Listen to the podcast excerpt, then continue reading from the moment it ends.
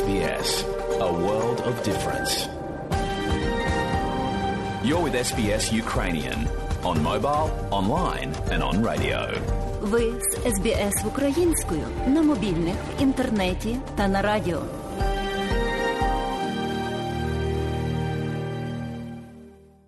А далі, шановні друзі, у нашій україномовній радіопрограмі Вістки із рідних земель, з якими вас ознайомить сьогодні журналістка Людмила Павленко. 96-та доба протистояння українського народу російському воєнному повномасштабному вторгненню. Цими днями в українських школах зазвичай лунав останній дзвоник. Цьогоріч замість останнього дзвоника звуки сирен. Такий підпис, який відображає нинішні українські реалії, обрав президент Володимир Зеленський для фотографій зруйнованих та пошкоджених російською армією українських закладів освіти. Фотографії президент виклав у своєму Фейсбук. Майже дві тисячі освітніх закладів по всій Україні постраждали від російської навали. Про це йшлося і в щоденному зверненні президента України. Сьогодні російські війська знову обстріляли Харків.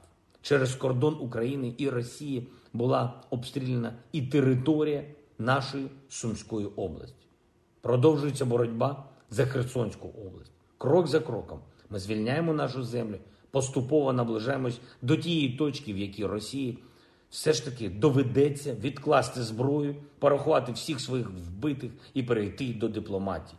Сказав Володимир Зеленський, повний виклад щоденного звернення президента наприкінці матеріалу. Українські збройні сили почали контрнаступ у Херсонській області одразу в кількох напрямках. Збройні сили України намагаються розділити російське угруповання в регіоні на дві частини. Повідомляє Генеральний штаб збройних сил України. Найгарячішими регіонами, де тривають бої та обстріли, залишаються схід та південь України. На Донбасі російські воєнні підрозділи ведуть наступ, щоб просунутися і оточити українські війська біля Лисичанська та Сєвєродонецька Луганської області. Для цього з Росії перекинули туди додаткові сили, боєприпаси і техніку. Російські війська змогли зайти на околиці Сєвєродонецька, намагаються просунутися у центр міста. Там тривають тяжкі бої. Є загиблі, поранені серед цивільних, зокрема медики та волонтери. В Сєвєродонецьку майже повністю знищена житлова та критична інфраструктура, розповів очільник обласної військової адміністрації Сергій Гайдай.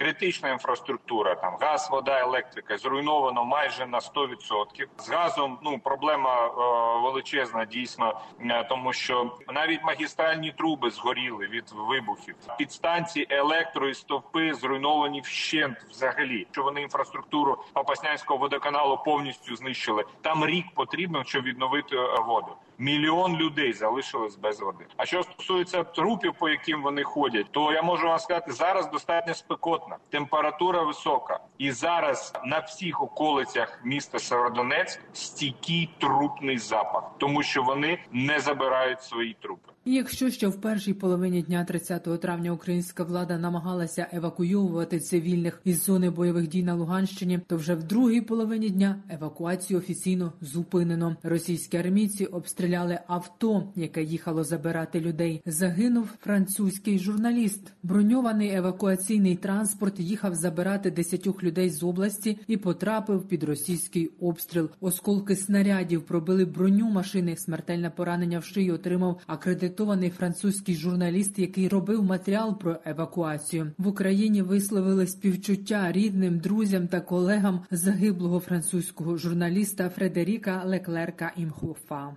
Аналітики інституту вивчення війни вважають, що після Азовсталі битва за Сєвєродонецьк є найбільшим викликом для українських військ, адже той, хто контролює Сєвєродонецьк, контролюватиме всю Луганщину. Рідні захисників Маріуполя створюють раду дружин та матерів захисників України. Жінки зі сталі. Про це заявила одна з жінок, дружина бійця полку Азов Наталія Заріцька. Вона розповіла, що 17 травня востаннє говорила з чоловіком по телефону, і відтоді вона не знає, що з ним, в якому він стані. Вихід захисників Маріуполя із заводу Азовсталь це не кінець, а лише початок боротьби, сказала Наталія Заріцька. Українські жінки не народжуються сталевими. Сталевими ми стаємо в очікуванні на наших захисників батьківщини, коли б'ємося з ними пліч опліч. Коли боремося за їхнє життя, волю і свободу, ми об'єднані навколо спільної мети. Ми маємо якнайшвидше повернути наших героїв додому. Ми маємо мати гарантії виконання Женевських конвенцій. І сьогодні тут ми говоримо про живих, про полонених, про поранених, безвісти зниклих, загиблих, депортованих. Росія стягує свої війська і техніку, артилерію та ракетні установки до кордону із Сумською областю. При цьому Росія щодня обстрілює Сумщину зі своєї території. Російська армія застосовує і артилерійські снаряди, начинені флешетами. Сталеві стержні з російських снарядів пошкодили будівлі та майно цивільних жителів. Як повідомили в Генеральній прокуратурі України, такі ж бойові елементи судмедексперти знаходили в тілах мирних українців, яких російські армійці вбили вбивали у Бучі та Ірпені на Київщині.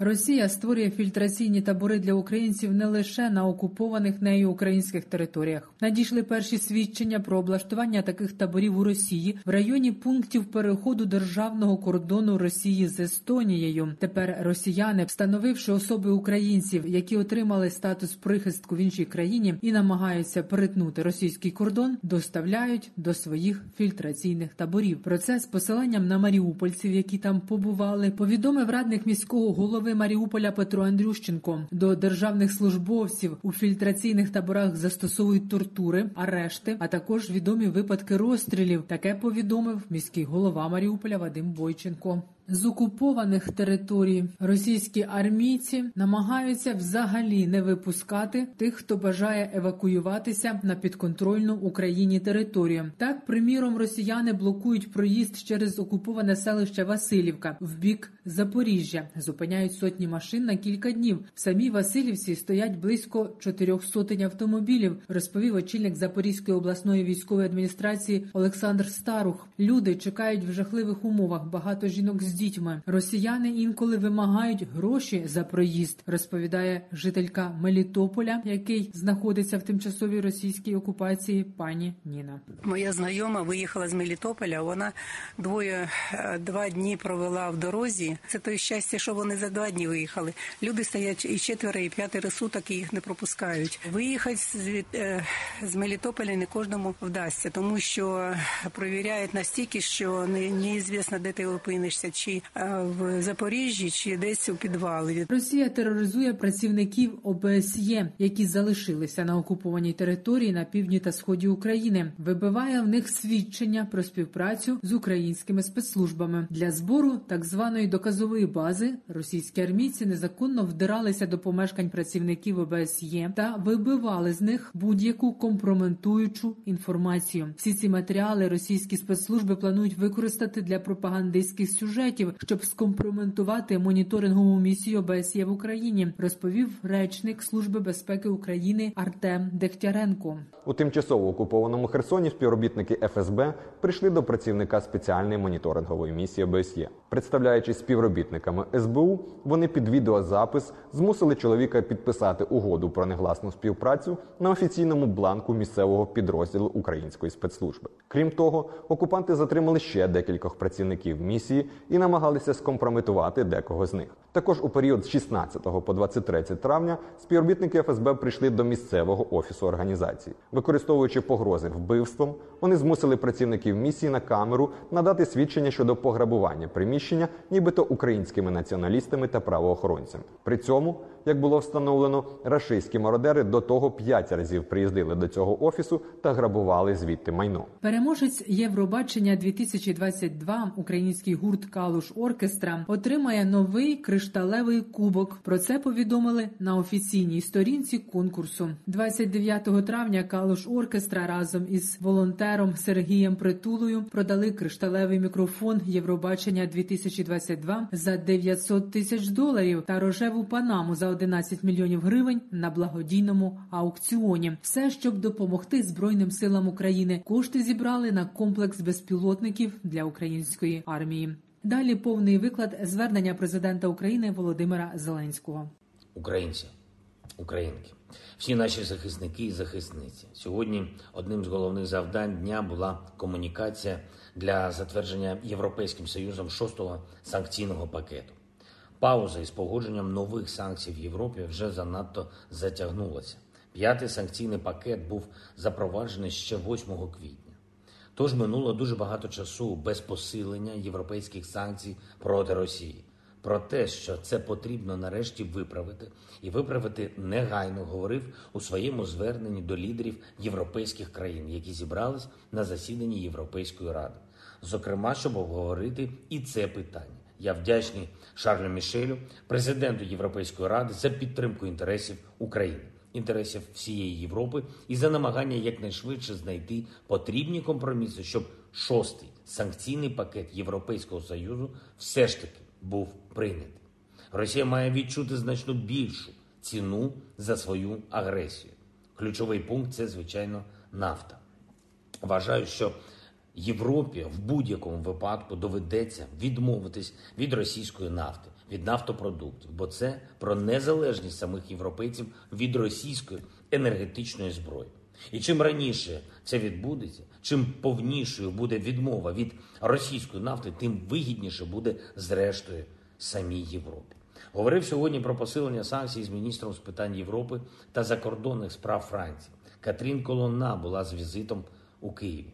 Окрім санкційної тематики, ми обговорили ще питання оборонної підтримки України, нашої європейської інтеграції і необхідності діяти значно швидше, щоб не допустити ескалації продовольчої кризи у світі. Зараз через те, що Росія заблокувала наші порти на Чорному морі і захопила нашу частину берега Азовського моря, ми не можемо відправити на експорт 22 мільйони тонн зернових, які, які вже є на складах в нашій країні. Це той обсяг, який мав вийти на зовнішній ринок. І блокування Росією нашого експорту дестабілізує ситуацію дійсно в глобальному масштабі.